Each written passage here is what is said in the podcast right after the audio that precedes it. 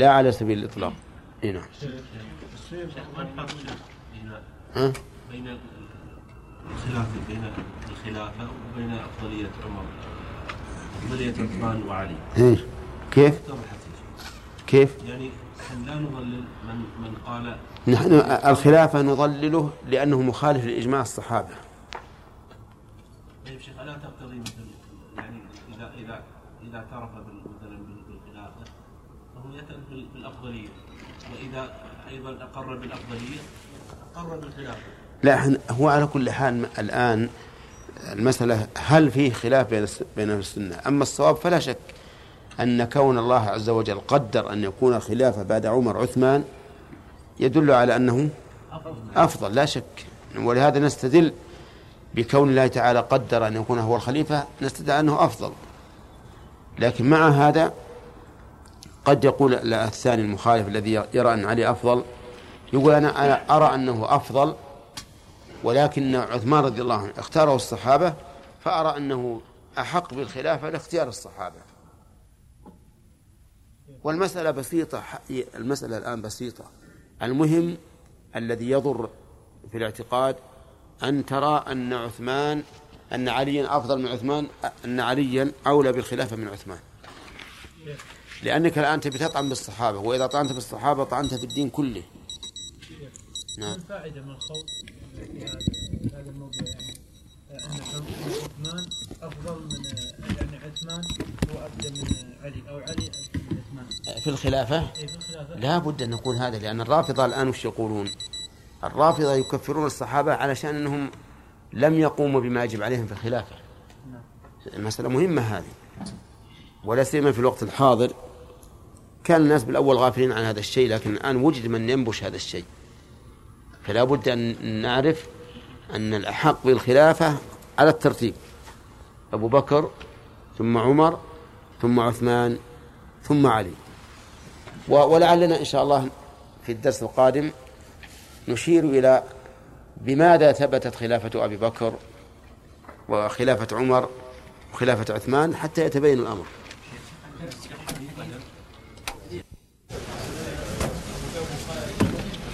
اللهم على نبينا محمد وعلى آله وأصحابه أجمعين. سبق كلام المؤلف رحمه الله على مسألة الخلافة ومسألة التفضيل، وأن أهل السنة والجماعة انعقد إجماعهم على أن الخلافة على الترتيب أبو بكر ثم عمر ثم عثمان ثم علي، وأن من طعن في خلافة هؤلاء في خلافة أحد من هؤلاء فهو أضل من حمار أهله، يعني أضل من الحمار، لأن الطعن في خلافة أحد من هؤلاء ليس طعنا فيه في من سبقه، بل هو طعن في جميع الصحابة، لأن هذا أمر أجمع عليه الصحابة.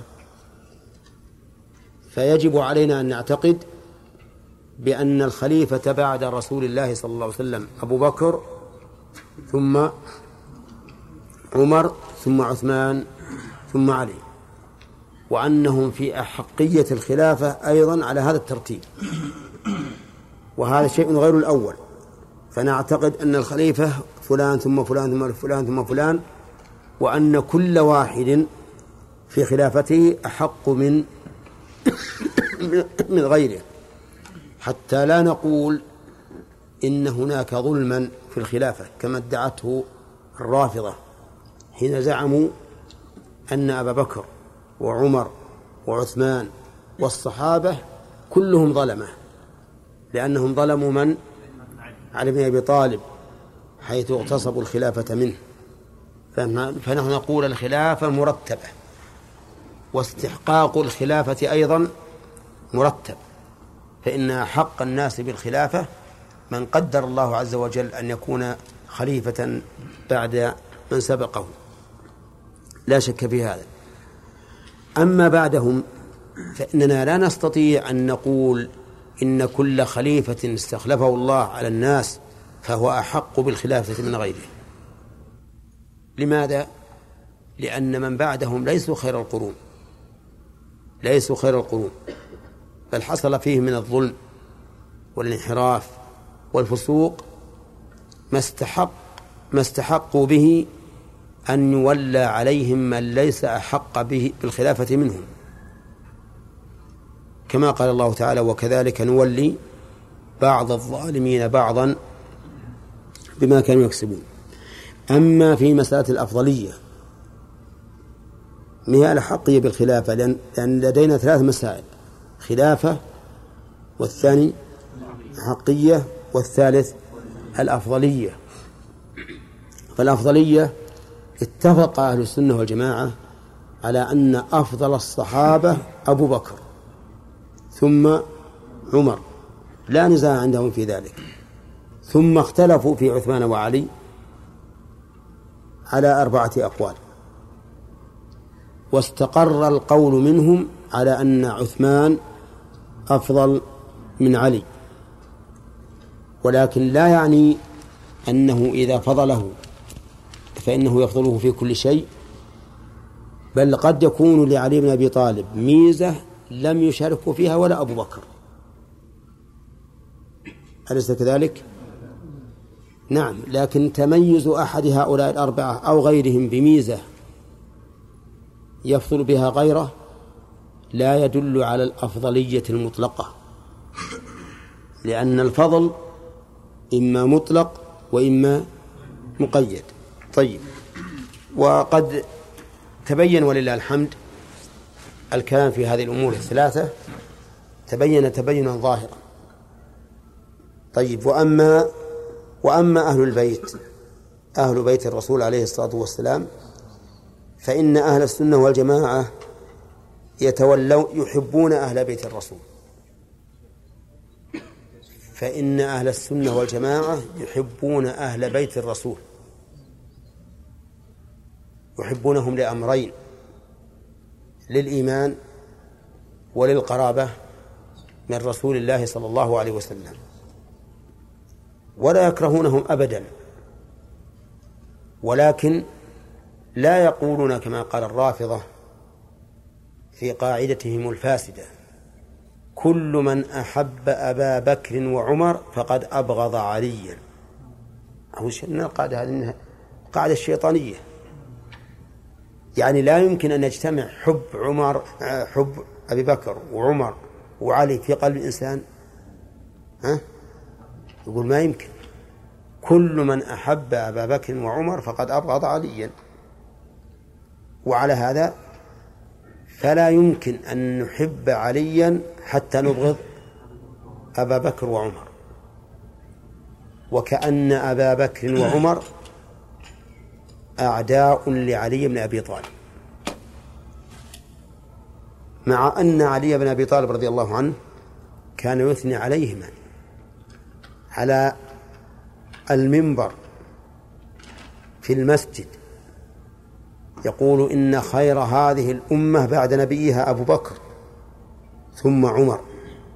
تواتر بذلك النقل عنه رضي الله عنه. فالذي يقول هذا هل يحبهما ها؟ أو أو يكرههما؟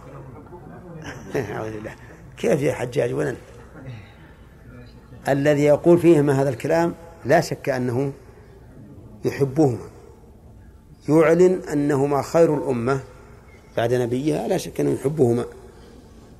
إذن فنحن نقول إننا نشهد الله على محبة آل بيت الرسول صلى الله عليه وسلم وعلى قرابته، نحبهم من محبة الله ورسوله نحبهم من محبة الله ورسوله والإنسان إذا أحب شخصا أحب قرابته بطبيعة الحال.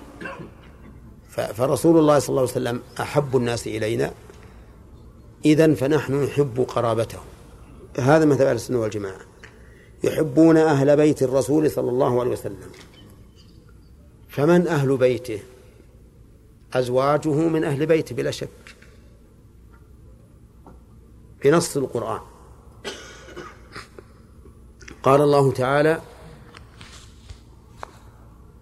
يا نساء يا أيها النبي قل لأزواجك إن كنتن تردن الحياة الدنيا وزينتها فتعالين أمتعكن وأسرحكن سراحا جميلا، وإن كنتن تردن الله ورسوله والدار الآخرة فإن الله أعد للمحسنات منكن أجرا عظيما.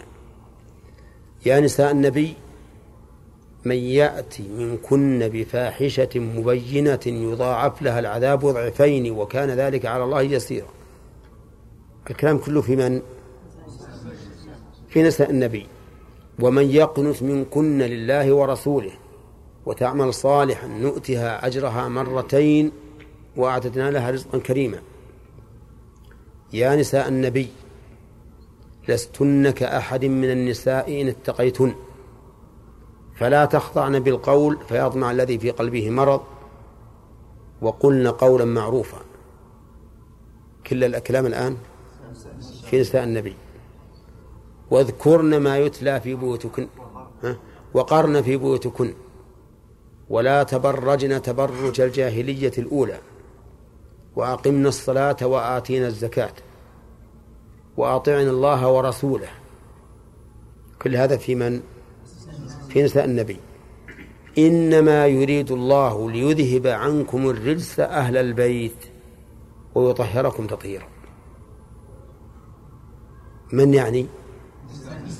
أن يذهب عنكم، الخطاب لهؤلاء أهل البيت، ويطهركم تطهيرا. واذكرن ما يتلى في بيوتكن من آيات الله والحكمة. فأهل البيت هنا بلا شك يدخل فيها أزواج الرسول عليه الصلاة والسلام. كذلك آل الرسول أهل البيت يدخل فيه قرابته كفاطمة وعلي والحسن والحسين وغيرهم من قرابة الرسول عليه الصلاة والسلام، وابن عباس والعباس بن عبد المطلب وأبناؤه، كل هؤلاء من آل البيت، فنحن نحبهم لقرابتهم من رسول الله صلى الله عليه وسلم ولإيمانهم بالله واليوم الآخر. فإن كفروا، يعني إن كان إن كانوا إن كانوا كفارا فإننا لا نحبهم ولو كانوا من أقارب الرسول عليه الصلاة والسلام. فأبو لهب عم الرسول عليه الصلاة والسلام لا يجوز أن نحبه بأي حال من الأحوال، بل يجب أن نكرهه لكفره ولإيذائه النبي صلى الله عليه وسلم. أبو طالب يجب علينا أن نكرهه. لماذا؟ لكفره، لأنه كافر، لكن نحب أفعاله التي أسداها إلى الرسول عليه الصلاة والسلام من حماية النبي صلى الله عليه وسلم والذب عنه والدفاع عنه. طيب، يقول رحمه الله: يحبون أهل بيت الرسول صلى الله عليه وسلم ويتولونهم، يعني يجعلونهم من أوليائهم. والولي يطلق على عدة معاني، يطلق على الصديق والقريب والمتولي للأمر وغير ذلك من الموالاة والنصرة. وهنا يشمل التولي، تولي أصحاب أهل البيت الرسول، النصرة والصداقة والمحبة. ويحفظون فيهم وصية رسول الله صلى الله عليه وسلم حيث قال: يوم غدير خم. وصية الرسول صلى الله عليه وسلم يعني عهده الذي عهد به إلى أمته، حيث قال: يوم غدير خم، وهو اليوم الثامن عشر من ذي الحجة. وهذا الغدير ينسب إلى رجل يسمى خما، وهو في طريق في في الطريق الذي بين الذي بين مكة والمدينة، نزل فيه الرسول عليه الصلاة والسلام منزلا وخطب الناس وقال: أذكركم الله في أهل بيتي. أذكركم الله في أهل بيتي يعني أنكم اذكروا الله، اذكروا خوفه وانتقامه إن أضعتم حق آل البيت، واذكروا رحمته وثوابه إن قمتم بحقهم. وكأن الرسول صلى الله عليه وسلم أوصى بهم في آخر حياته، لأن هذا مقتضى الفطرة والطبيعة، أن الإنسان يوصي في عهد في آخر حياته في أقاربه حتى يقوم الناس بحقهم. يقول: وقال أيضا للعباس عمه: وقد اشتكى إليه أن بعض قريش يجفو بني هاشم، فقال: والذي نفسي بيده لا يؤمنون حتى يحبوكم لله ولقرابتي. أقسم أنهم لا يؤمنون حتى يحبوكم لله، وهذه المحبة يشاركهم فيها غيرهم، لأن الواجب على كل إنسان أن يحب كل مؤمن لله. لكن الثاني قال: ولقرابتي، وهذا حب زائد على المحبة لله يختص به من؟ آل البيت، قرابة النبي عليه الصلاة والسلام. وفي قول العباس إن بعض قريش يجفوهم دليل على أن جفاء آل البيت كان موجودا منذ منذ حياة النبي صلى الله عليه وسلم، وذلك لأن الحسد من طبائع البشر إلا من عصمه الله عز وجل، فكانوا يحسدون آل بيت الرسول عليه الصلاة والسلام على ما من الله به على ما من الله به عليهم من قرابة النبي صلى الله عليه وسلم، فيجفونهم ولا يقومون بحقهم. وكذلك أيضا وقال: إن الله اصطفى بني إسماعيل، واصطفى من بني إسماعيل كنانة، واصطفى من كنانة قريشا، واصطفى من قريش بني هاشم، واصطفاني من بني هاشم. فهو عليه الصلاة والسلام صفوة الصفوة، وهذا دليل على أن بني هاشم مصطفون عند الله، مختارون من خلقه، ولكن من حيث النسب لا فرق بين الكافر منهم والمسلم، فإن أفضل الناس نسبا بنو بنو هاشم. أما من حيث الدين والتقوى فالمراد بذلك من كان منهم مؤمنا، فإن الله اصطفاه من حيث الحسب ومن حيث الدين. طيب، إذن نقول من عقيدة أهل السنة والجماعة بالنسبة لآل البيت أنهم يحبونهم، هذا واحد. يتولونهم، اثنين. يحفظون فيهم وصية الرسول صلى الله عليه وسلم في التذكير بهم. طيب، هل ينزلونهم فوق منزلتهم؟ لا، بل يتبرؤون ممن يغلون فيهم وينزلونهم فوق منزلتهم حتى يوصلوهم إلى حد الألوهية والعياذ بالله، كما قال عبد الله بن سبأ الخبيث الرافضي اليهودي اللي كان أصله كان أصله يهوديا فدخل في الإسلام. قال الشيخ الإسلام: دخل في الإسلام ليفسد دين الإسلام، كما دخل بولس في دين النصارى ليفسد دين النصارى. دخل في الإسلام على أنه مسلم، فتشيع أو اصطنع التشيع لعلي بن أبي طالب رضي الله عنه، فكان يغلو فيه ويتكلم في المجالس فيه، حتى إنه قال إنه هو الرب والعياذ بالله. فلما بلغ علي بن أبي طالب ما صنع أمر بالأخدود فخدت، ثم أمر بحطب فاحتطب، ثم أوقدت النيران، ثم أتي بهؤلاء القوم فأحرقوا بالنار.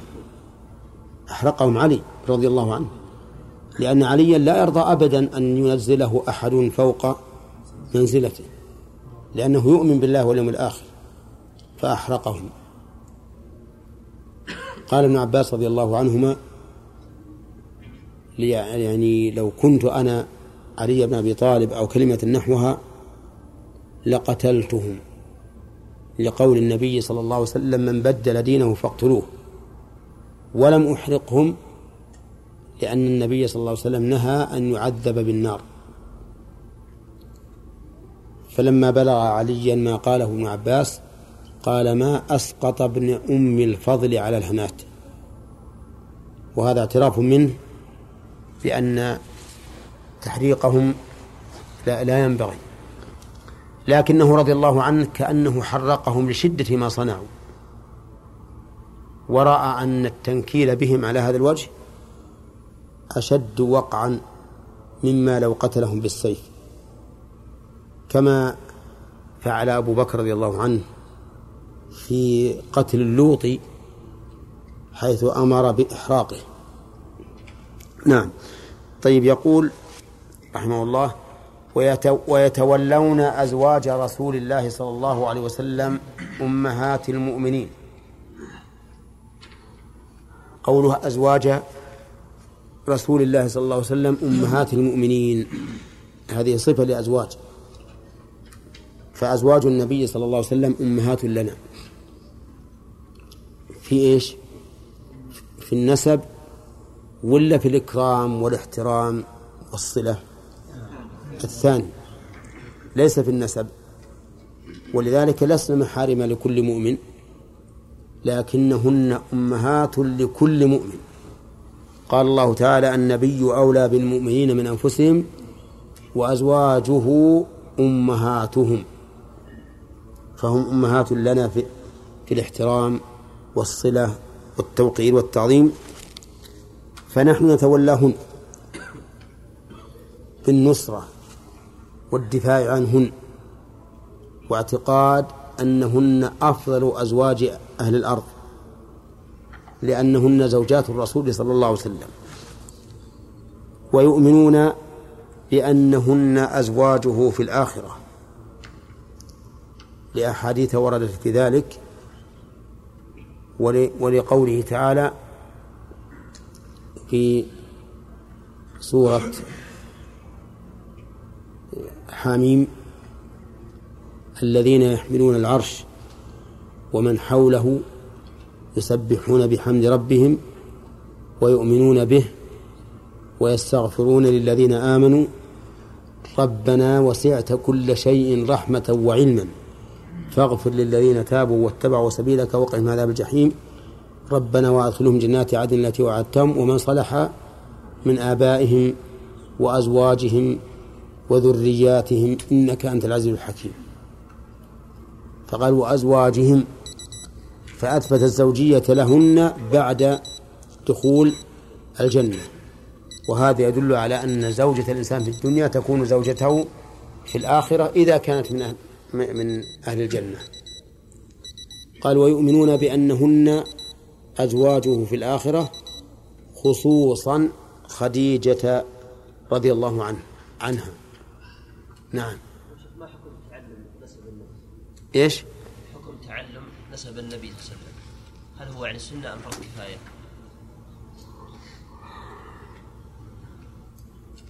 الظاهر أنه فرض كفاية، وهذا بعد اقتصار منا، ولقد يقال أنه فرض عين، لأنه لا يمكن أن نحب قرابة الرسول عليه الصلاة والسلام إلا إذا عرفنا قرابته، فتعلم نسب الرسول عليه الصلاة والسلام لنعرف قرابتهم ونحبهم، هذا لا شك أنه من أوكد المستحبات، وهو فرض كفاية على الأقل.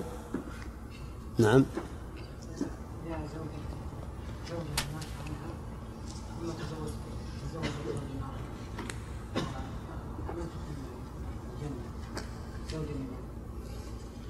هذا ورد حديث أنها تخير فتكون مع أحسنهما خلقا، يقال لها اختار زوجك الأول أو الثاني. يعني معنى هذا أن نحب علي أكثر من أبي بكر؟ لا، نحبه، نعم نحبه لقرابته أكثر من محبتنا لأبي بكر، لكن بالنسبة للإيمان لا، نحب أبي بكر أكثر حتى مجملا، لأن أصل محبة أهل البيت محبتهم للقرابة تابع لمحبتهم للإمام، ولهذا إذا انتبه الإمام ما نحبهم إطلاقا، فالأصل هو المحبة الإيمانية هنا. نعم. كيف فعلنا من نسب الرسول صلى الله عليه وسلم من نحو العرب؟ منين؟ وكيف نتعلم نسب الرسول صلى الله عليه وسلم لنحبه؟ المعلومة قبل الرسول صلى الله عليه وسلم لكن فيهم في آل البيت كثير ماتوا بعد الرسول عليه الصلاة والسلام. لا قبل هل يكون الكفار ما نحبهم، الكفار من قرابة ما يجب علينا محبتهم، ولا يلزمنا أن نبحث عن من قبل عن من قبل البعثة إلا إذا أردنا أن نبحث عنهم لنعرف من ذريتهم. هنا. نعم مصطفى.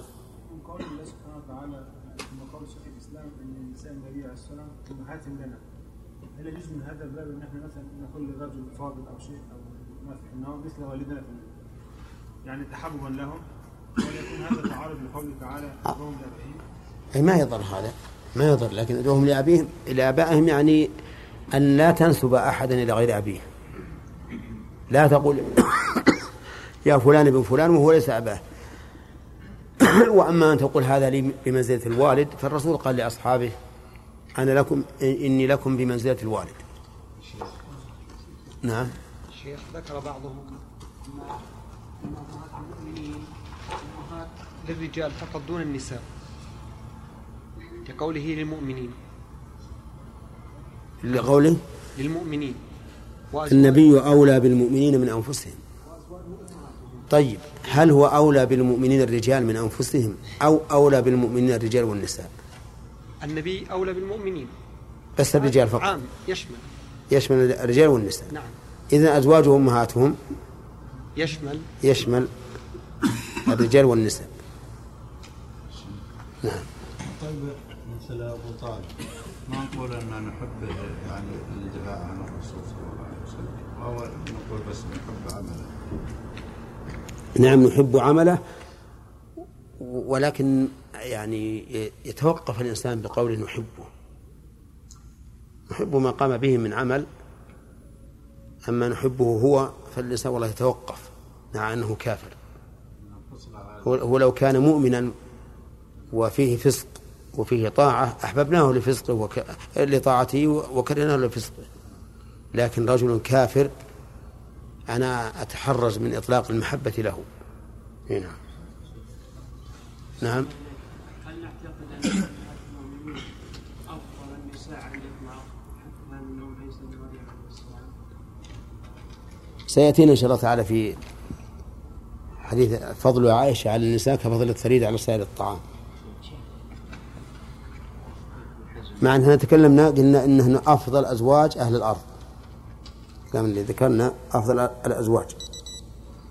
الحسن يقول من بعض النساء النبي صلى الله عليه وسلم أفضل من الأنبياء، استدل بذلك على أن أن أزواج النبي يحشرن مع الرسول صلى الله عليه وسلم، ودرجة الرسول صلى الله عليه وسلم أعلى من درجات بعض الأنبياء، كيف تردد؟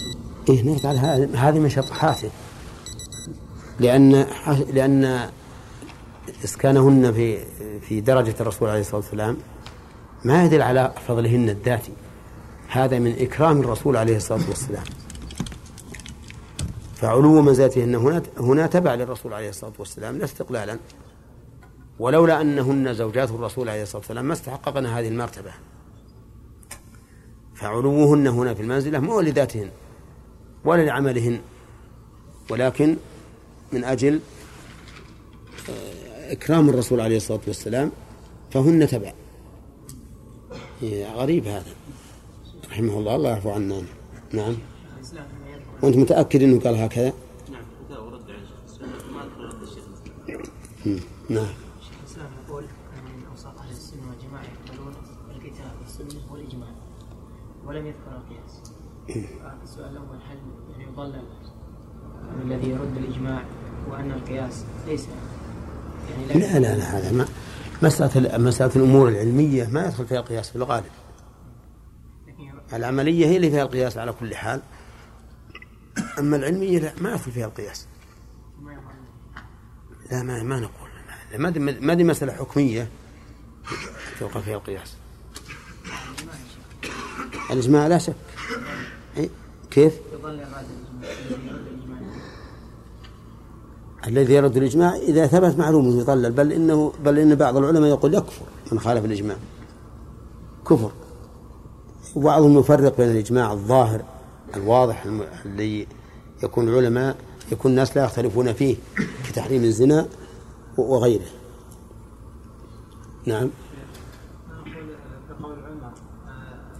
أبي عبيدة لو كان حيا وليس مصلابا هل يكون معنى كلامه أفضل من عبيدة؟ لا، هو استدل, استدل بالحديث بأن الرسول عليه الصلاة والسلام سماه أمين هذه الأمة، أمين هذه الأمة في الأمانة، ما دام الرسول شهد له بالأمانة. ولكن الأمر ما صار الآن، الأمر ما صار، قد توفي أبو عبيدة وانتهى الأشكال. انتهى الوقت. فيما بقي من عقيدة أهل السنة والجماعة في الصحابة، سبق لنا ثلاثة أحاديث أحب أن أكلها إليكم لتخريجها. سنة أزواج رسول الله صلى الله عليه وسلم أمهات المؤمنين ويؤمنون بأنهن أزواجه في الآخرة. قال خصوصا خديجة. خصوصا هذه مصدر محذوف العامل، أي أخص خصوصا، ولهذا الاسم الذي يأتي بعد خصوصا يكون منصوبا. خصوصا خديجة رضي الله عنها.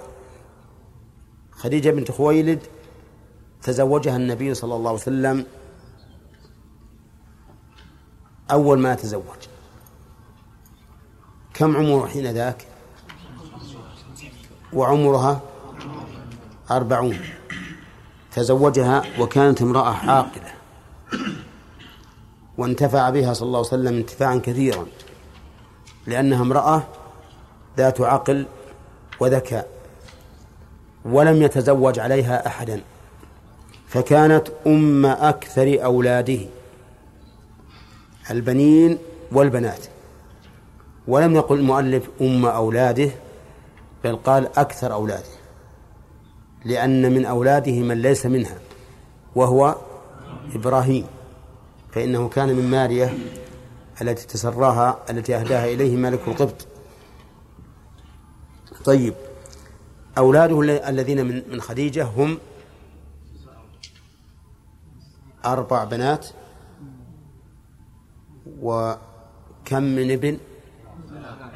ثلاثة ولا اثنين؟ اثنين، لأن إبراهيم من, من غيرها. الطيب والطاهر، الطيب بعضهم يقول هو القاسم، وأنه وصف وليس باسم. إنما من من من من من خديجة اثنان، وما وإبراهيم من ماريا، هؤلاء ثلاثة، والبنات أربع. يقول وأو أول من آمن به أم, أم أولاده، أم أكثر أولاده. عندي أول، ما بواو عندكم؟ وأول من آمن به وعاضده على أمره. لا شك أنها هي أول من آمن به، لأن النبي صلى الله عليه وسلم لما جاءها وأخبرها بما رأى في غار حراء قالت كلا والله لا يخزيك الله أبدا، وآمنت به بأنه سوف يبعث، بل آمنت بأنه بعث، وذهبت به إلى ورقة بن نوفل وقص عليه الخبر وقال له إن هذا الناموس الذي كان ينزل على موسى، الناموس يعني صاحب السر، يعني الملك الموكل بالوحي، فآمن به ورقة. ولهذا أول من آمن به من النساء خديجة، ومن الرجال ورقة بن نوفل، آمن به قبل أن يرسل عليه الصلاة والسلام، يعني آمن به وهو نبي. طيب، أول من آمن به وعاضده على أمره.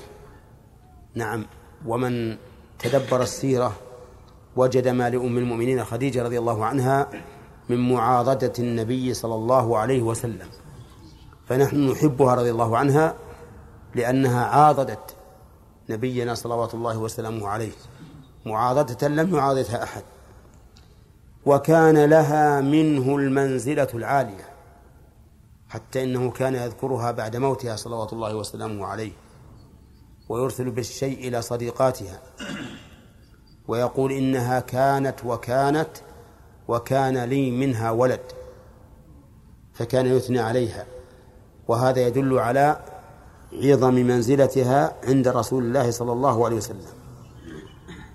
قال والصديقة معطوفة على خديجة، يعني وخصوصا الصديقة بنت الصديق.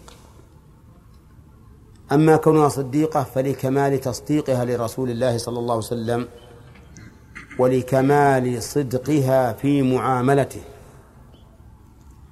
فإنها عاملته معاملة تشكر عليها رضي الله عنها، وصبرت على ما حصل من الأذى في قصة الإفك. ويدلك على صدقها وصدق إيمانها بالله أنه لما نزلت براءتها قالت إني لا أحمد أحدا غير الله، وهذا يدل على كمال إيمانها وصدقها. وأما كونها بنت الصديق فلا فكذلك أيضا، فإن أباها رضي الله عنه هو الصديق، صديق هذه الأمة، بل صديق الأمم كلها، لأن هذه الأمة أفضل الأمم، فصديقها أفضل الصديقين.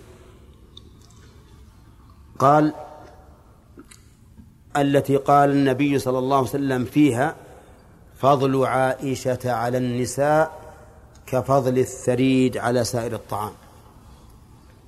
فضل عائشة على النساء كفضل الثريد على النساء، أي نساء؟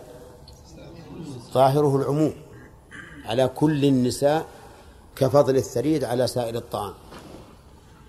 وقيل إنه قال ذلك بعد أن ماتت خديجة، وأن المراد فضل عائشة على النساء أي من أزواجه كفضل الثريد على سائر الطعام، ولكن الصحيح العموم، لأن الرسول صلى الله عليه وسلم قال كمل من الرجال كثير وكمل من النساء فلانة وفلانة، ثم قال وفضل عائشة على النساء كفضل الثريد على سائر الطعام، وهذا يدل على أن أنها أفضل من النساء مطلقا،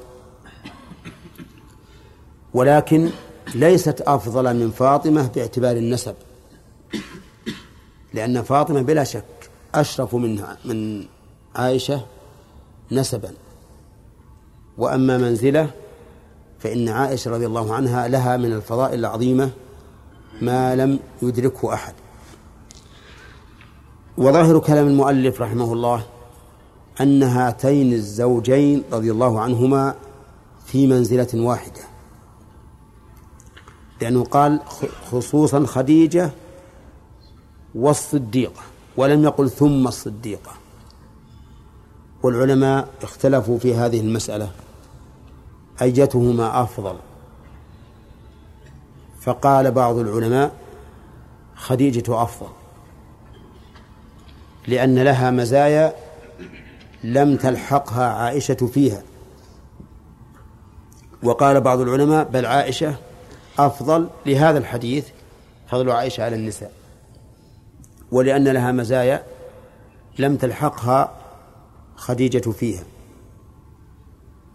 وفصل بعض أهل العلم فقال إن لكل منهما مزية لم تلحقها الأخرى فيها، ففي أول الرسالة لا شك أن المزايا التي حصلت عليها خديجة لم تلحقها فيها عائشة، ولا يمكن أن تساويها أن تساويها وبعد البعثة وبعد موت الرسول عليه الصلاة والسلام حصل لعائشة من نشر العلم ونشر السنة وهداية الأمة ما لم يحصل لخديجة. إذن فلا يصح أن نفضل إحداهما على الأخرى تفضيلا مطلقا، بل نقول هذه أفضل من وجه وهذه أفضل من وجه، ونكون قد سلكنا مسلك العدل، فلم نهدر ما لهذه من المزية ولا ما لهذه من المزية. وعند التفصيل يكون التحصيل، لأن بعض الناس ينظر إلى جانب واحد فيأخذ به، ولا ينظر إلى الجانب الآخر، ولكن من نظر إلى إلى الجوانب كلها وفصل حصل على خير. على كل حال هما في منزلة واحدة مع بقية زوجات الرسول عليه الصلاة والسلام في الجنة، لأنهما في درجة النبي صلى الله عليه وسلم في الجنة، فإنهن زوجاته في الآخرة. قال ويتبرؤون ويتبرؤون من طريقة الروافض الذين يبغضون الصحابة ويسبونه، نعوذ بالله، اعتدى على الصحابة بالقلوب والألسن، ففي القلوب يبغضون الصحابة ويكرهونهم بغضا حقيقيا متأصلا في قلوبهم والعياذ بالله. يبغضون الصحابة إلا من جعلوهم وسيلة لنيل مآربهم وغلوا فيهم وهم آل البيت، وأما من ليس لهم فيهم مأرب فإنهم يبغضونهم بغضا حقيقيا بالقلوب. وكذلك أيضا يسبونهم بماذا؟ بالألسن، فيلعنونهم ويقولون إنهم ظلمة، ويقولون إنهم ارتدوا بعد النبي صلى الله عليه وسلم، إلى غير ذلك من الأشياء المعروفة في كتبهم. وفي الحقيقة أن هذه الطريق ليست جرحا في الصحابة رضي الله عنهم، بل هي جرح في الصحابة وفي النبي صلى الله عليه وسلم وفي شريعة الله وفي ذات الله عز وجل، جرح في هذه الأمور الأربعة كلها. كيف ذلك؟ أما كونها جرحا في الصحابة فالأمر ظاهر، اللي يسبهم ويقدح فيهم ويقول قد زالت منهم العدالة وفسقوا أو كفروا، هذا جرح ولا غير جرح؟ جرح جرح في الرسول عليه الصلاة والسلام، لأن رجلا هؤلاء أصحابه لا خير فيه،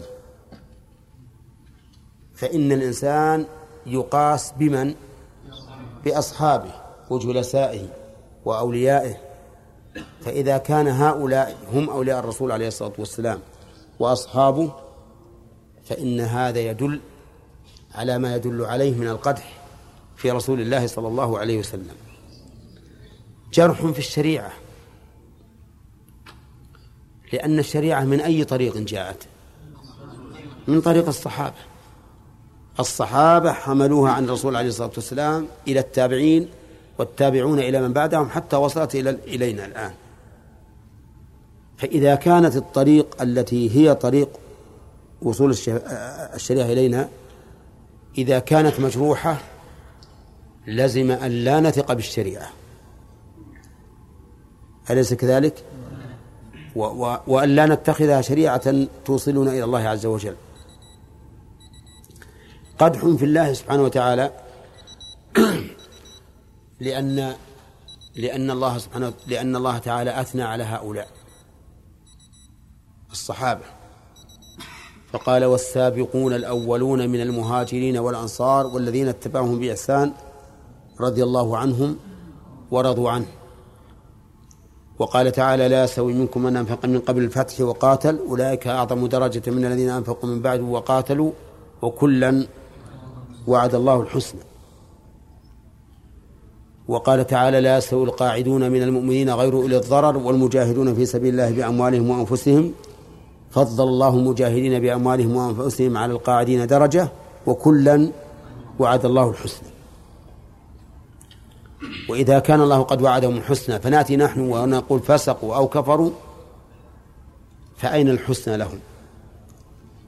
فإن قالوا إن هذه الآيات نزلت قبل حدوث الفسق والكفر منهم، لأن الفسق والكفر حصل بعد موت الرسول عليه الصلاة والسلام حيث ظلموا عليا وسلبوه إيش؟ الخلافة. نقول إن الله قال كلا وعد الله الحسنى، وإذا كانوا قد وعدوا الحسنى فسيموتون على و... على حال يستحقون بها الحسنى ويستحقون بها الرضا. وجه آخر لكونه قدحا في الله سبحانه وتعالى أنه يستلزم أن الله اختار لأشرف خلقه من هم من أسفل الخلق، من هم فسقة أو فسقة كفرة أو فجرة والعياذ بالله. فتبين بهذا أن القدح في الصحابة رضي الله عنهم يستلزم القدح في الصحابة وش بعد؟ وفي الرسول وفي الشريعة وفي الله عز وجل.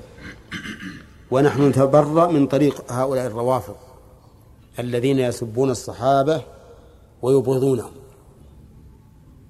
ونؤمن بل نعتقد أن محبتهم فرض،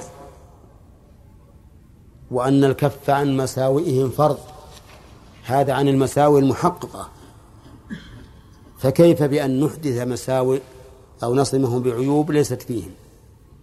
وقلوبنا والحمد لله مملوءة من محبتهم لما كانوا عليه من الإيمان والتقوى ونشر العلم ونصرة النبي ونصرة النبي صلى الله عليه وسلم. فيجب علينا أن نملأ قلوبنا بمحبتهم، وأن نكف ألسنتنا عن ذكر مساوئهم المحققة، فضلا عن أن نبهتهم وأن نحدث لهم مساوي هم منها بريئون. قال دقيقة بس شوي حتى وطريقة النواصب الذين يؤذون أهل البيت بقول أو عمل. هؤلاء عكس الروافض، الروافض يغلون في أهل البيت حتى يخرجوهم عن طور البشرية إلى طور العصمة والولاية، لا على طريق أهل الولاية بل ولاية شاطحة شاذة، لأنهم يزعمون أن الولي معصوم، بل إن الغلاة منهم يقولون إن الولاية فوق مقام النبوة والرسالة. ونحن نقول إن آل البيت لهم حق علينا كما سبق، زائد عن حق بقية المؤمنين، وهو حقهم من أجل قرابة النبي صلى الله عليه وسلم. أما النواصب فقابلوا البدعة ببدعة والعياذ بالله، وقابلوا الشر بشر. لما رأوا الرافضة يغلون في آل البيت قالوا إذن نقابلهم ونبغض آل البيت ونسبهم، مقابلة لهؤلاء في الغلو في محبتهم والثناء عليهم. ودائما يكون الوسط هو خير خير الأمور. ومقابلة البدعة بالبدعة لا تزيد البدعة إلا قوة، تزيد البدعة قوة، لأن ذولاك يرغمونهم كما رغم كما رغمهم هؤلاء. وتبقى ويبقى عندنا في الدين كم بدعة؟ بدعتان. لكن إذا قابلنا البدعة بسنة انمحت البدعة وقامت السنة. ومن البدع التي يحدثها بعض الناس أنه في أيام في أيام عاشوراء يحدثون بدعة ضد بدعة الروافض. الروافض في أيام عاشوراء وش يعملون؟ يحزنون وينوحون ويندبون ويلطمون وجوههم ويضربون صدورهم، أظن ها؟ صدورهم وظهورهم بعد، حتى سمعت أنهم يأتون بالسلاسل، سلاسل من الحديد، اللهم لك الحمد، زين لهم سوء أعمالهم، فيضربون بها أنفسهم. ها؟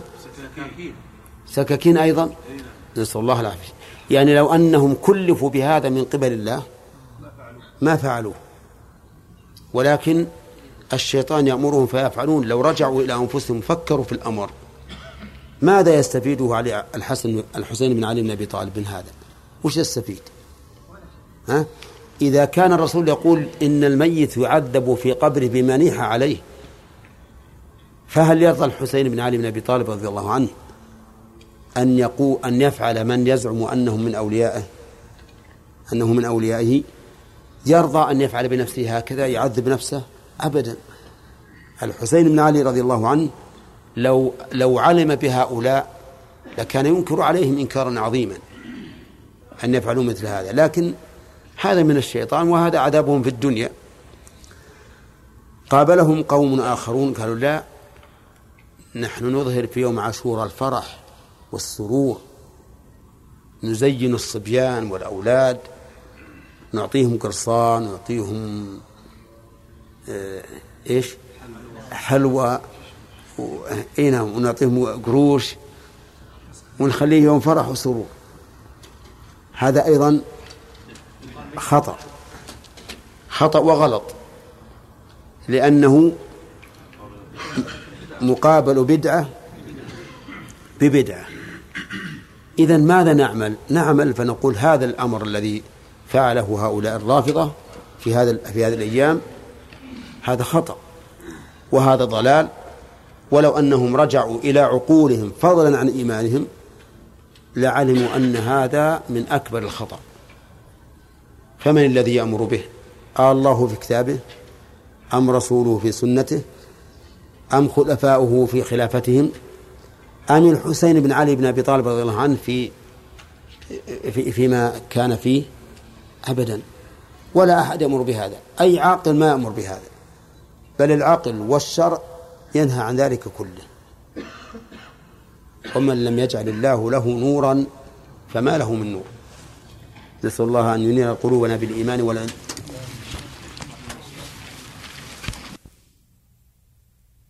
الله عنها. وهذا الحديث هو فضل عائشة على النساء وفضل فضل عائشة على النساء كفضل الثريد على سائر الطعام.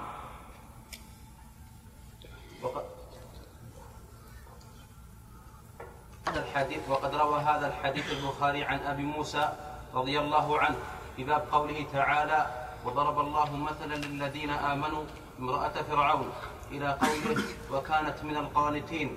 رقم الحديث ثلاثة آلاف ومئتين وثلاثين، صفحة مئة ومئتين واثنين وخمسين، طبعة دار التراث العربي المجلد الثالث، بلفظ عن أبي موسى رضي الله عنه قال قال رسول الله صلى الله عليه وسلم كمل من الرجال كثير ولم يكمل من النساء ولم يكمل من النساء إلا آسية امرأة فرعون ومريم ابنة عمران، وإن فضل عائشة على النساء كفضل الثريد على سائر الطعام. وصلي وسلم. وكذلك رواه مسلم في صحيحه طبعة دار أحياء التراث العربي المجلد الثامن باب فضل عائشة صفحة مئتين وإحدى عشر، بلفظ عن أنس رضي الله عنه قال سمعت رسول الله صلى الله عليه وسلم يقول فضل عائشة على النساء كفضل الثريد على سائر الطعام.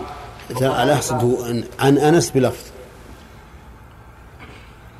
أنت كتبت بلفظ عن أنس، لا، لأن عن أنس ما هو بداخله في اللفظ، يعني الأحسن تقول عن أنس بلفظ كذا.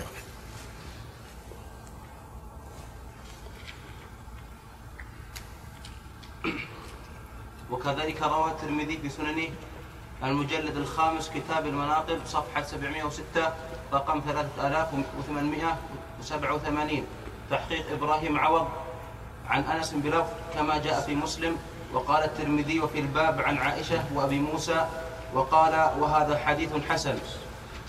وكذلك أخرجه النسائي في سننه المجلد السابع كتاب عشرة النساء باب حب, حب الرجل بعض نسائه أكثر من بعض، صفحة ثمانية وستين طبعة دار الكتب العلمية، عن أبي موسى عن النبي صلى عن, عن أبي موسى عن النبي وعن عائشة أن النبي صلى الله عليه وسلم قال فضل عائشة على النساء كفضل الثريد على سائر الطعام.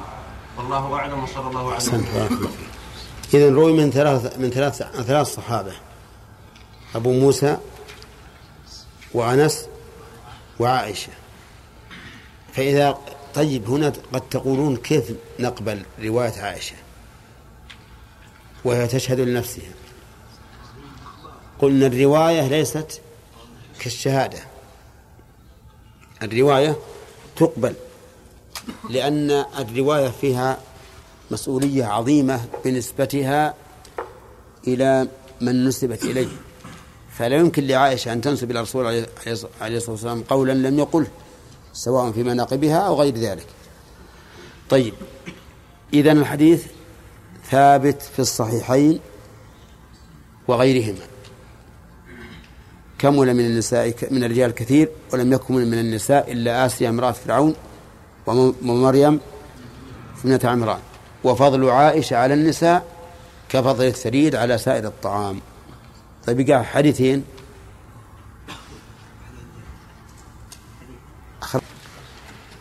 سبق لنا أن أهل السنة والجماعة يتبرؤون من طريقة الروافض ويتبرؤون من طريقة النواصب، وبينا طريقة الروافض وطريقة النواصب.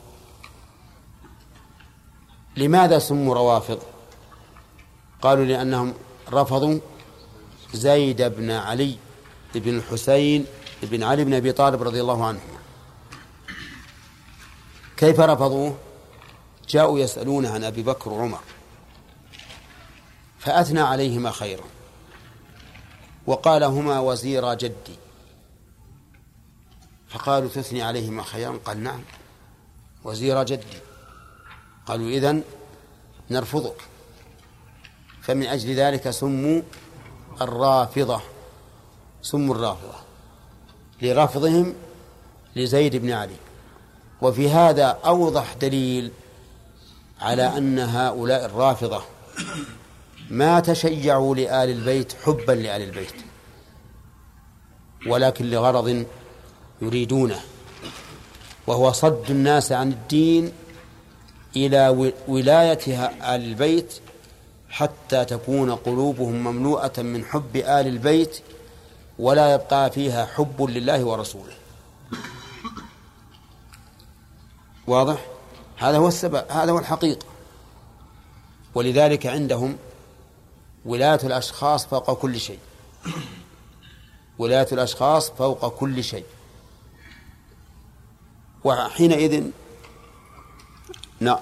موقفنا مع هؤلاء أن نبين لهم الحق، وأن ندعوهم إليه، وأن نقول لهم إن الإنسان خلق ليعبد من؟ ليعبد الله عز وجل، وطريق عبادة الله سبحانه وتعالى أن تنظر هدي النبي صلى الله عليه وسلم فتتمشى عليه، لا أن تنظر هدي فلان وفلان.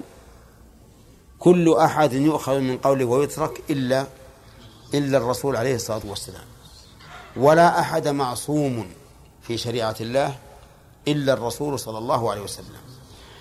أما النواصب فسموا نواصب لأنهم ينصبون العداء لآل البيت ويعادونهم ويقدحون فيهم ويسبونهم. فأهل السنة يتبرؤون من هاتين الطريقتين المنحرفتين. قال ويمسكون عما شجر بين الصحابة، يعني عما وقع بينهم من النزاع، عما شجر بين الصحابة. الصحابة رضي الله عنهم وقع بينهم بعد مقتل عمر بن الخطاب رضي الله عنه، واشتد الأمر بعد مقتل عثمان رضي الله عنه، وقع بينهم ما وقع مما أدى إلى القتال. وهذه القضايا مشهورة معروفة.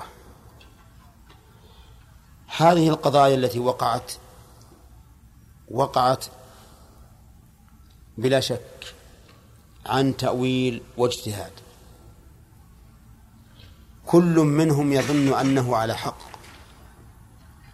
لا يمكن أن نقول إن عائشة رضي الله عنها والزبير بن عوام قاتلا عليا وهم يعتقدون أنهم على باطل وأن عليا على حق،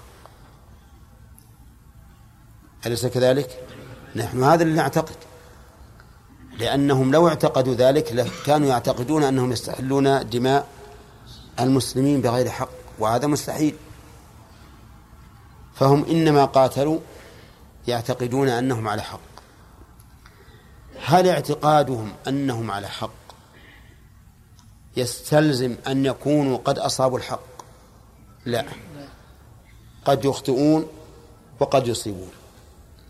ولكن إذا كانوا مخطئين ونحن نعلم علم اليقين أنهم لن يقدموا على هذا الأمر إلا عن اجتهاد، فإنه ثبت عن النبي عليه الصلاة والسلام أن من حكم فاجتهد فأصاب فله أجران ومن أخطأ فله أجر واحد. هذا بالنسبة للحكم عليهم. نقول هم مخطئون مجتهدون فلهم أجر واحد، على أننا لا نجزم بعين المخطئ جزما كما نجزم بوجود الشمس، لكننا يغلب على ظننا أن هذا أقرب إلى الصواب من هذا وأن هذا هو المخطئ، ولكن مع ذلك نعلم علم اليقين أن هذا عن اجتهاد هو فيه معذور فله أجر. هذا بالنسبة له هو بنفسه. ثم على فرض أسوأ الفروض أنه أقدم على ذلك غير مجتهد ولا متأول، فمن, فمن الذي يصلع عقوبة هذه؟ من هم؟ هم الذين يصلون عقوبتها، ما يعني ما علينا منهم. هذه الدي... ه... هذا الذي حصل موقفنا نحن منه له جهتان: الجهة الأولى الحكم على الفاعل، والجهة الثانية موقفنا من الفاعل. أما الحكم على الفاعل فعرفتموه، وأن الذي ندين الله به أن ما جرى بينهم فهو صادر عن اجتهاد، والاجتهاد إذا وقع فيه الخطأ فهو مغفور. أما موقفنا نحن فالواجب علينا الإمساك. لماذا نتخذ من فعل هؤلاء مجالا للسب والشتم والوقيعة فيهم والعداوة والبغضاء بيننا؟ لماذا؟ أليس هذا من السفة؟ أليس الذي يتخذ من ذلك مجالا لهذه الأمور أليس هذا من أكبر من يسيء إلى الإسلام؟ بلى والله، إساءة للإسلام والمسلمين. أناس انتهوا وانقضوا وأمرهم إلى الله عز وجل، وأجرهم وعقابهم عليهم، ليس لنا منه شيء. فما الذي يجعلنا نحن الآن ننال منهم من أعراضهم ونسبهم ونشتمهم ونلعنهم، ونحن في الحقيقة في فعلنا هذا نحن في فعلنا هذا إما آثمون وإما سالمون إما آثمون وإما سالمون لسنا غانمين أبدا بسبنا إياهم. ليش؟ لأن إذا كان هذا الأمر كما قلنا صادر عن اجتهاد فإننا إذا سببناهم وقدحنا فيهم نكون آثمين، وإذا لم يكن عن اجتهاد فإننا سالمون، إن صح أن نقول إن إننا سالمون، لأن الرسول عليه الصلاة والسلام يقول: لا تسبوا الأموات فإنهم أفضوا إلى ما قدموا. لكن على أحسن تقدير أن نقول إننا سالمون. أما أن نكون غانمين نتقرب إلى الله تعالى بسبهم وشتمهم والقدح فيهم، ونجعل هذا مكتوبا في أورادنا الصباحية والمسائية، فهذا غاية ما يكون من العدوان والسفه والضلال.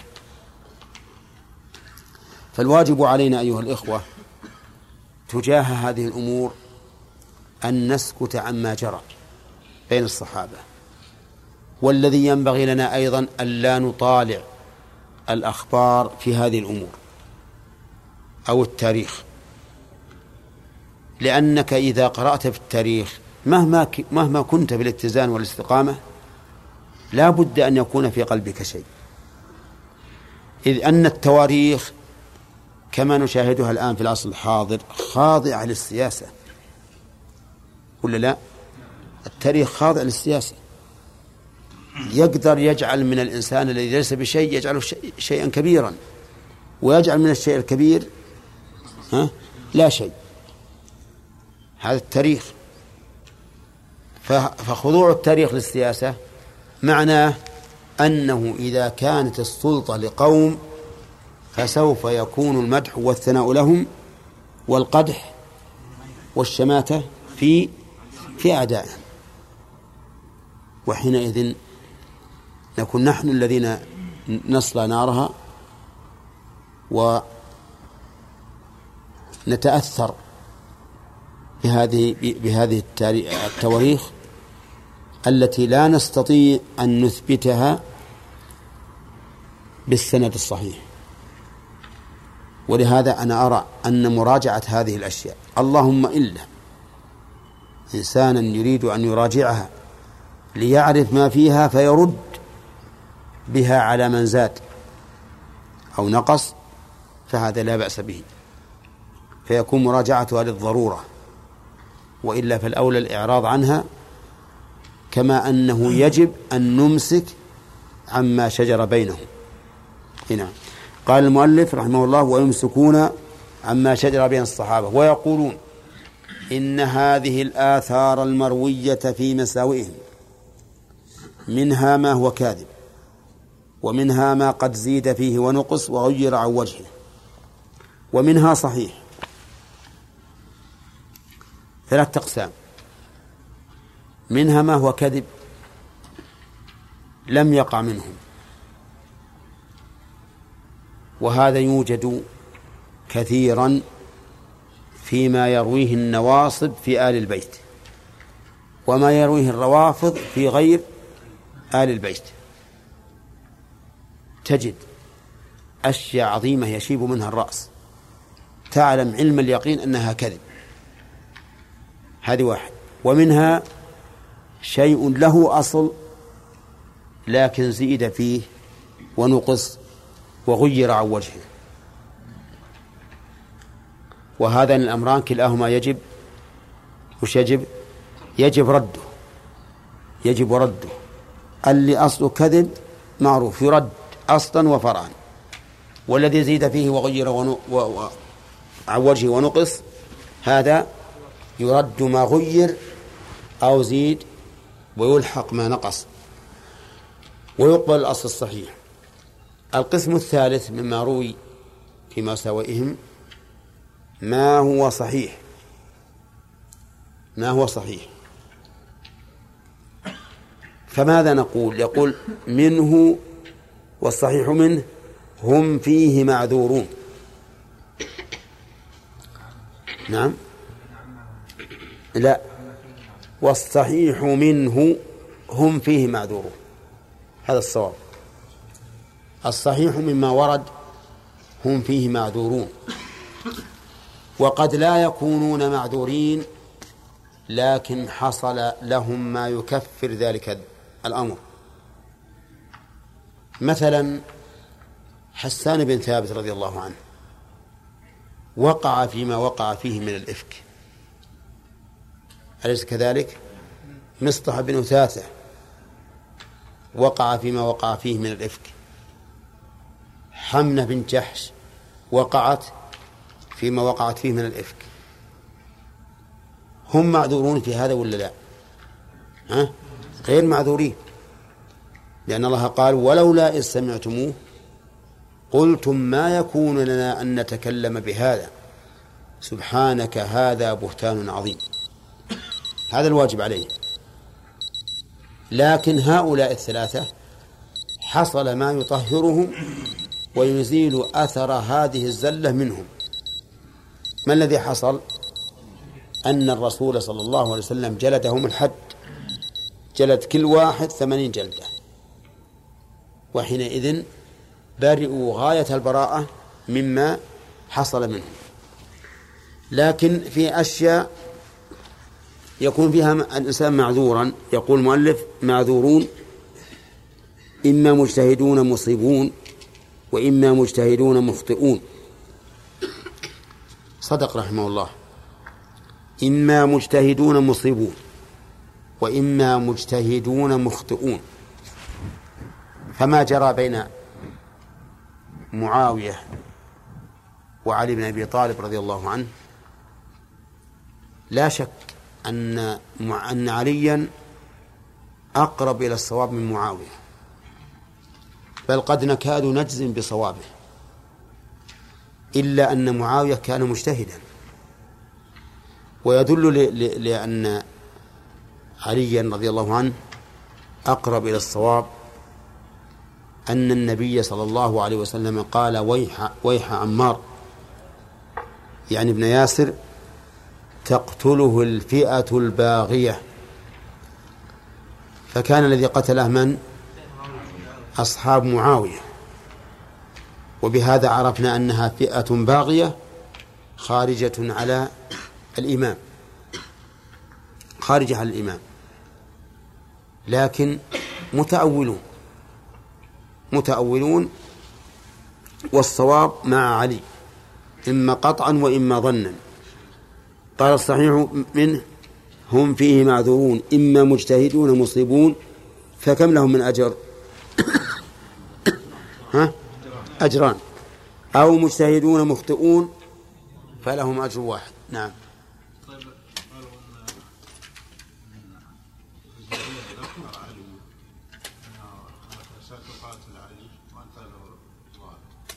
كيف؟ وشون؟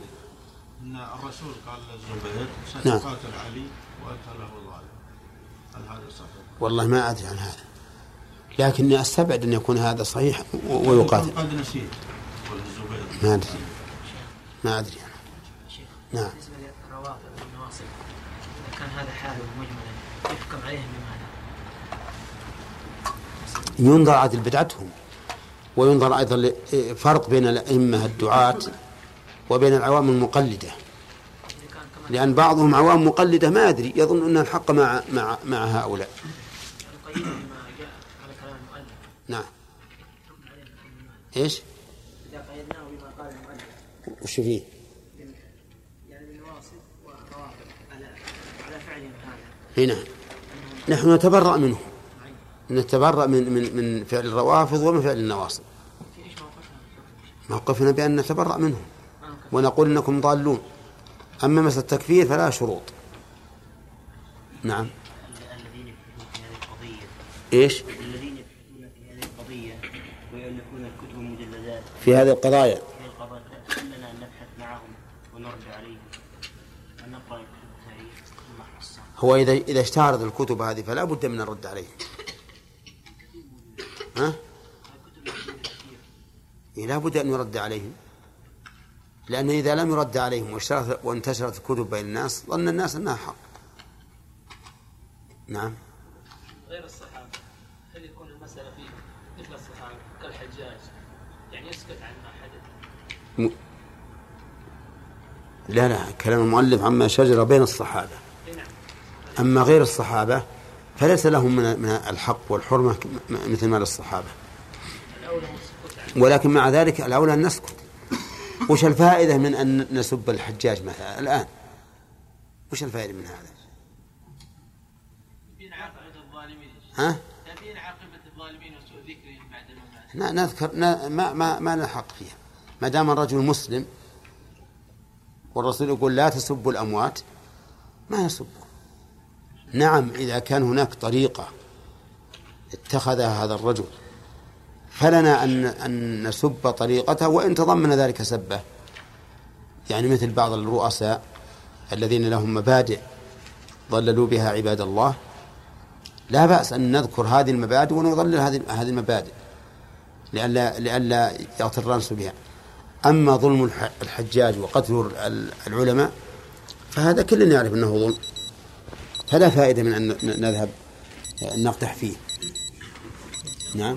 قوله تعالى تلك أمة قد خلت، يعني نص تلك أمة قد خلت لها ما حصلت لا هذه لأن لأن اليهود والنصارى كانوا يقولون إننا مثلا نتبع هؤلاء، نحن أولى بإبراهيم وأولى بالأنبياء وما أشبه ذلك.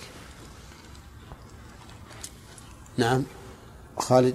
شيخ ذكر ابن رحمه الله يقول عن الحجاج يقول أنه قرأ قول الله عز وجل قول سليمان ربي هب لي ملكا لا ينبغي لأحد من بعدي فقال إن كان سليمان لحسودا. هذا كثير شتمه على هذه المقالة وسبه وقبحه. يقول أفلا يشتم الحجاج؟ هو الأولى أن لا تقال هذه، هذه الأولى أن لا تقال. أنا أقول وابن كثير مهم معصوم، وأيضا ابن كثير مؤرخ، كما قلت لكم التاريخ في هذه الأمور يخضع للسياسة، مع أن ابن كثير رحمه الله معتدل وهم من الشيعة مثلا.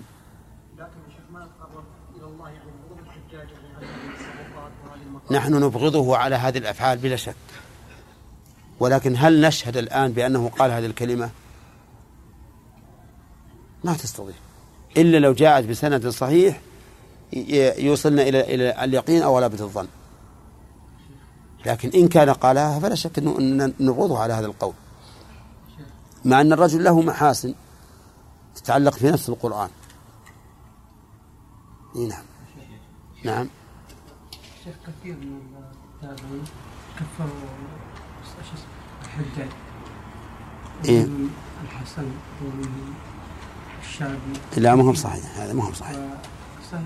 كتب عنهم شو اسمه ابن حجر والإمام الذهبي وش اسمه كثير، حتى أن ما هو بصحيح، ما هو بصحيح، لأن أسماء العزيز الشيخ يقول نعم عمر عبد العزيز يقول لو جاء كل واحد كل واحد بطاغيته لقينا بطاغيتنا لا فقناهم. إيه ما في شك إنه إنه ظالم، ما في شك، ومثل ما قالت أسماء له، أسماء بنت أبي بكر قالت له كلاما صحيحا، قالت أن النبي عليه الصلاة والسلام قال إنه يخرج في ثقيف كذاب ومبير،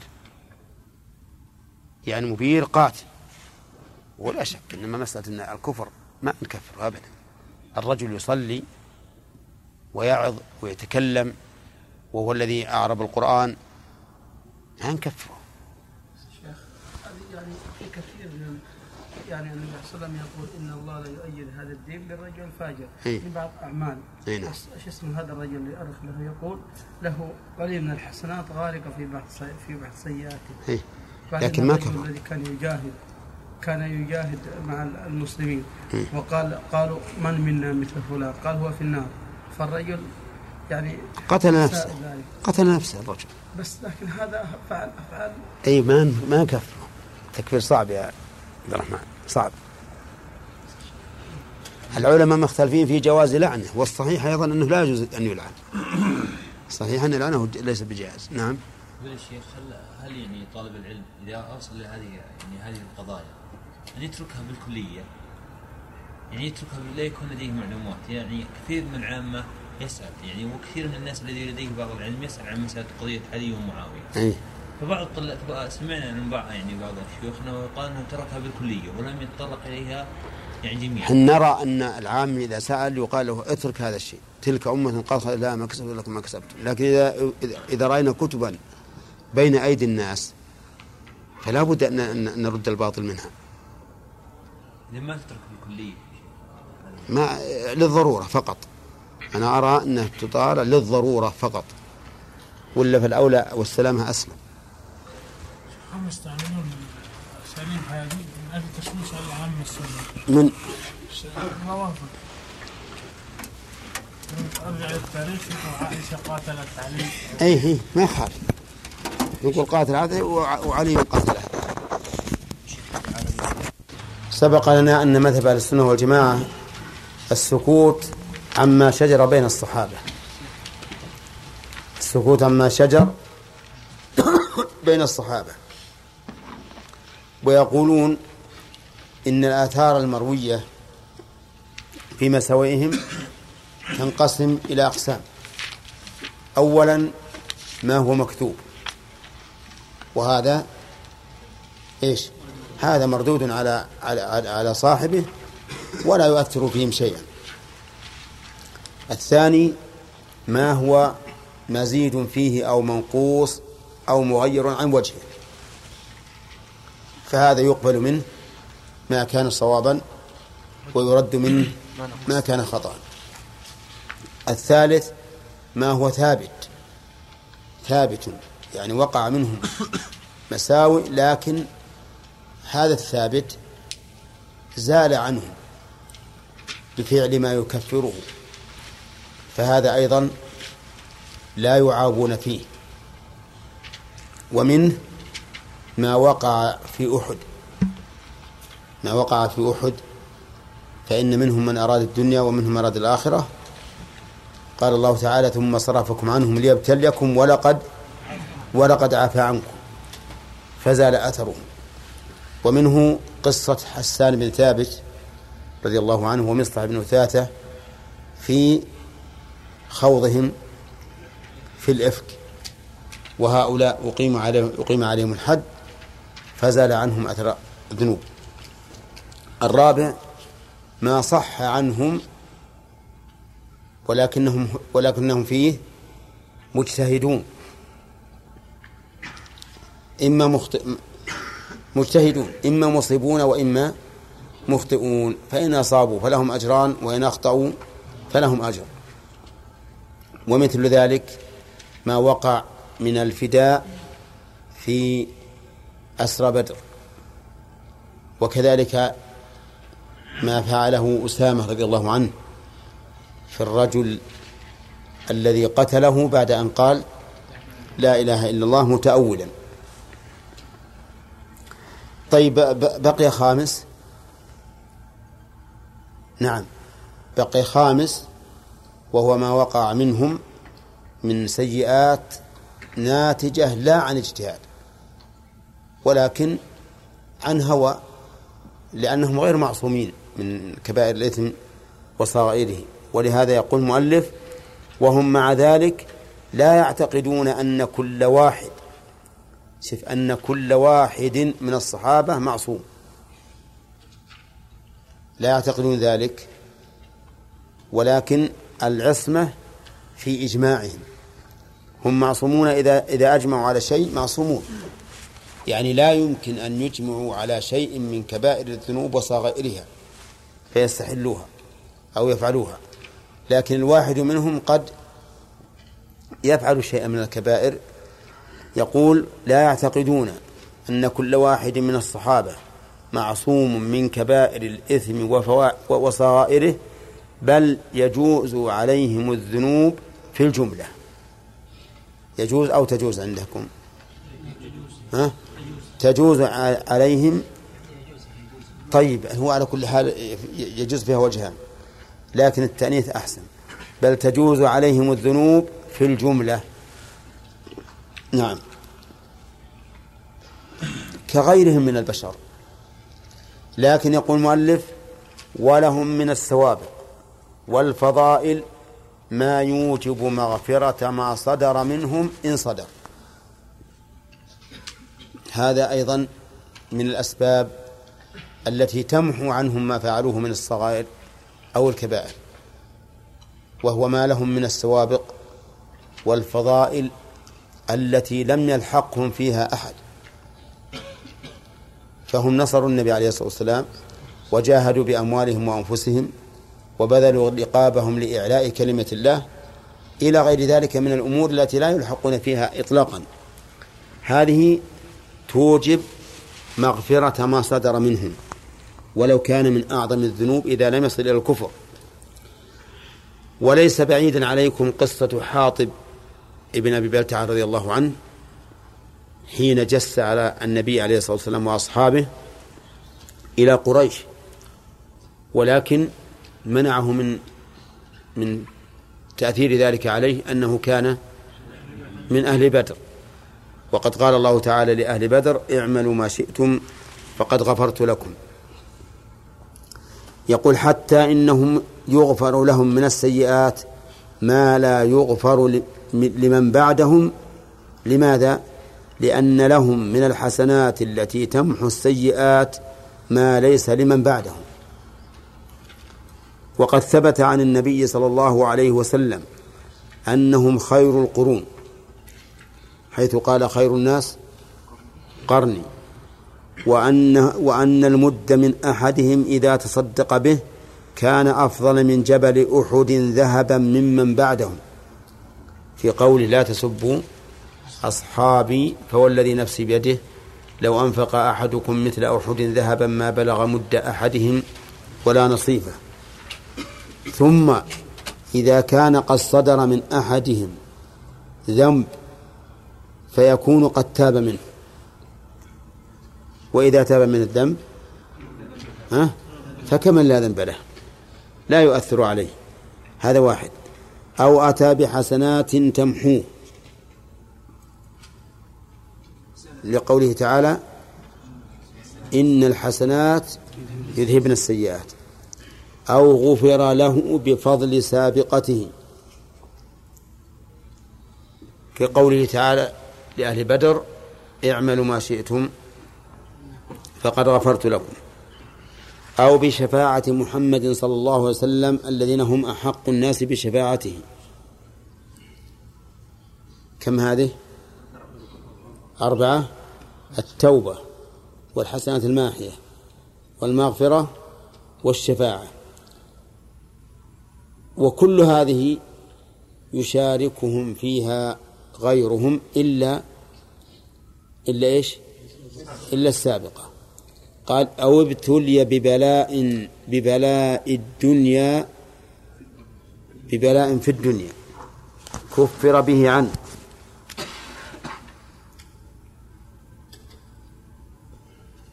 لغيرهم أيضا، نعم لهم ولغيرهم، فإن البلاء في الدنيا يكفر الله به السيئات، كما أخبر بذلك النبي صلى الله عليه وسلم في قوله ما يصيب المؤمن من هم ولا غم ولا أذى إلا كفر الله به عنه حتى الشوكة يشاكها. قال فإذا كان هذا في الذنوب المحققة فكيف بالأمور فكيف الأمور التي كانوا فيها مجتهدين، إن أصابوا فلهم أجران وإن أخطأوا فلهم أجر واحد والخطأ مغفور. تكون هذه من باب من باب أولى ألا تكون سببا للقدح فيهم والعيب. ثم القدر الذي ينكر من فعل بعضهم قليل نزر، تأكيد لقليل، مغمور في جنب فضائل القوم ومحاسنهم. صدق رحمه, رحمه الله. القدر الذي ينكر من فعل بعضهم قليل جدا، نزر أقل من أقل القليل يعني، مغمور في جنب محاسنهم، ولهذا قال مغمور في جنب فضائل القوم ومحاسنهم من الإيمان بالله. ها هم صلحناها أمس يا أخي، كيف لا؟ ها طيب لا تقول لا، أجل ما دام صلحناها وأنت غير مح... غير حاضر أنت فكأن لا إله إلا الله. في جنب فضائل القوم ومحاسنهم، ولا شك أنه حصل منهم سرقة وشرب خمر وزنا بإحصان وزنا بغير إحصان، لكن كل هذه الأشياء تكون كما قال المؤلف مغمورة في جنب فضائل القوم ومحاسنهم، وبعضها أقيم فيه الحد، وإذا أقيم فيه الحد كان الحد كفارة. قال من الإيمان بالله ورسوله والجهاد في سبيله والهجرة في المهاجرين والنصرة في الأنصار والمهاجرين والعلم النافع والعمل الصالح، كل هذه مناقب وفضائل تغمر كل ما جاء من مساوئ القوم المحققة، فكيف في المساوئ التي هي غير محققة. ولكن الرافضة والعياذ بالله اتخذوا من بعض هذه المساوئ قدحا في كل الصحابة، الذي أساء والذي لم يسلم، وسبق لنا أن هذا يستلزم القدح في الله وفي رسول الله وفي شريعة الله وفي صحابة رسول الله. قال ومن نظر في سيرة القوم بعلم وبصيرة، وما من الله عليهم به من الفضائل علم يقينا أنهم خير الخلق بعد الأنبياء رضي الله عنهم.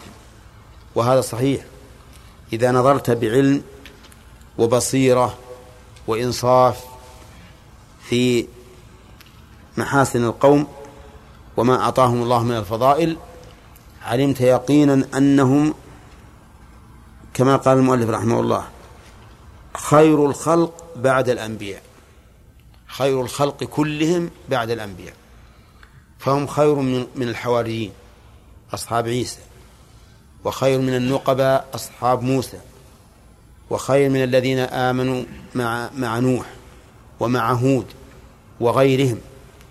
لا يوجد أحد في أتباع الأنبياء أفضل من الصحابة رضي الله عنهم، والأمر في هذا ظاهر معلوم لقوله تعالى كنتم خير أمة أخرجت للناس، وخيرنا من؟ الصحابة، ولأن النبي صلى الله عليه وسلم هو خير الخلق فأصحابه خير الأصحاب بلا شك، فهم خير الخلق بعد الأنبياء. وعند الرافضة هم شر الخلق والعياذ بالله، إلا من استثنوا منهم. قال لا كان ولا يكون مثلهم، أو لا كان ولا يكون مثلهم، يعني لا وجد ولا يوجد مثلهم. أما كونه لا وجد مثلهم فهذا صحيح، ولا يوجد صحيح أيضا. وش الدليل؟ خير، نعم، خير القرون قرني أو خير الناس قرني، إذن لا يوجد أبدا مثل الصحابة رضي الله عنهم. وأنهم الصفوة من قرون هذه الأمة التي هي خير الأمم وأكرمها على الله عز وجل، جزاه الله خيرا. كلام جيد جدا في الصحابة رضي الله عنهم، وهم أهل لذلك وجديرون به. ما جاءتنا الشريعة ولا عرفنا الحق من الباطل إلا عن طريق الصحابة رضي الله عنهم، ولولاهم لضاعت الشريعة. قال ابن القيم في الميمية ولولاهم ما كان في الأرض مسلم، ولولاهم كادت تميد بأهلها ولكن رواسيها وأوتادها هم. وأثنى عليهم وصدق. ثم انتقل المؤلف إلى مسألة هامة ينبغي أن يعرف الحق فيها من الباطل، وهي مسألة الكرامات، كرامات الأولياء، هل هي حقيقة ثابتة أو هي من باب التخيلات التي لا أصل لها ولا حقيقة لها؟ يقول المؤلف ومن أصول أهل السنة التصديق بكرامات الأولياء. وأولا لا بد أن نعرف من هم الأولياء. الأولياء لا نفسرهم بأحسن مما فسرهم الله به، حيث قال ألا إن أولياء الله لا خوف عليهم ولا هم يحزنون الذين آمنوا. كانوا قيل من هم؟ قال الذين آمنوا وكانوا يتقون. قال شيخ الإسلام من كان مؤمنا تقيا كان لله وليا. فإذا آمن الإنسان بباطنه واتقى بجوارحه فإنه يكون وليا لله عز وجل، لأنه تولى الله ورسوله وأخذ بشريعة الله ورسوله فكان وليا لله. ليست الولاية بطول المسبحة ولا بكبر العمامة ولا بسعة الأكمام ولا بطول المسواك ولا بالسلهمة بالعين ولا بتحريك الشفتين. الولاية إنما هي بالإيمان والتقوى. فإذا رأينا شخصا يقول إنه ولي ويقول إنه يحل له أن يتزوج من النساء ما شاء ولو بلغ مئة امرأة، وش يصير هذا؟ هذا ولي شيطان، هذا من أولياء الشياطين، ليس من أولياء الله، لأنه ما عنده التقوى. كذلك من يقول إنه ولي ويقول ليس في الجبة إلا الله، أعوذ بالله، وش يصير هذا؟ هذا أيضا ولي الشيطان. وأين الولاية؟ أين الولاية من شخص يقول إنه ما في الجبة إلا, إلا الله؟ فجبته اللي هو لابس، جبته اللي هو لابس، لأنه يرى القول بوحدة الوجود، مثل ابن عربي الذي يسمونه محيي الدين، والصواب والصواب أنه ماحي الدين وليس محيي الدين. المهم أن الولاية كما بينها الله، من كان مؤمنا تقيا كان لله وليا. أما الكرامة فهي أمر خارق للعادة، أمر خارق للعادة يجريه الله سبحانه وتعالى على يد الولي تأييدا له أو نصرا للدين، إما تأييدا له وكرامة وإما نصرا للدين. فالرجل الذي أحيا الله له فرسه بعد أن ماتت حتى وصل إلى أهله، ولما وصل إلى أهله قال لابنه: يا بني ألق السرج عن الفرس فإنها عرية، فلما ألقى الفرس السرج عنها سقطت ميتة، لأن الله أحياها له حتى تصل توصله إلى أهله. هذه كرامة لنصرة الدين، وإلا كرامة لهذا الشخص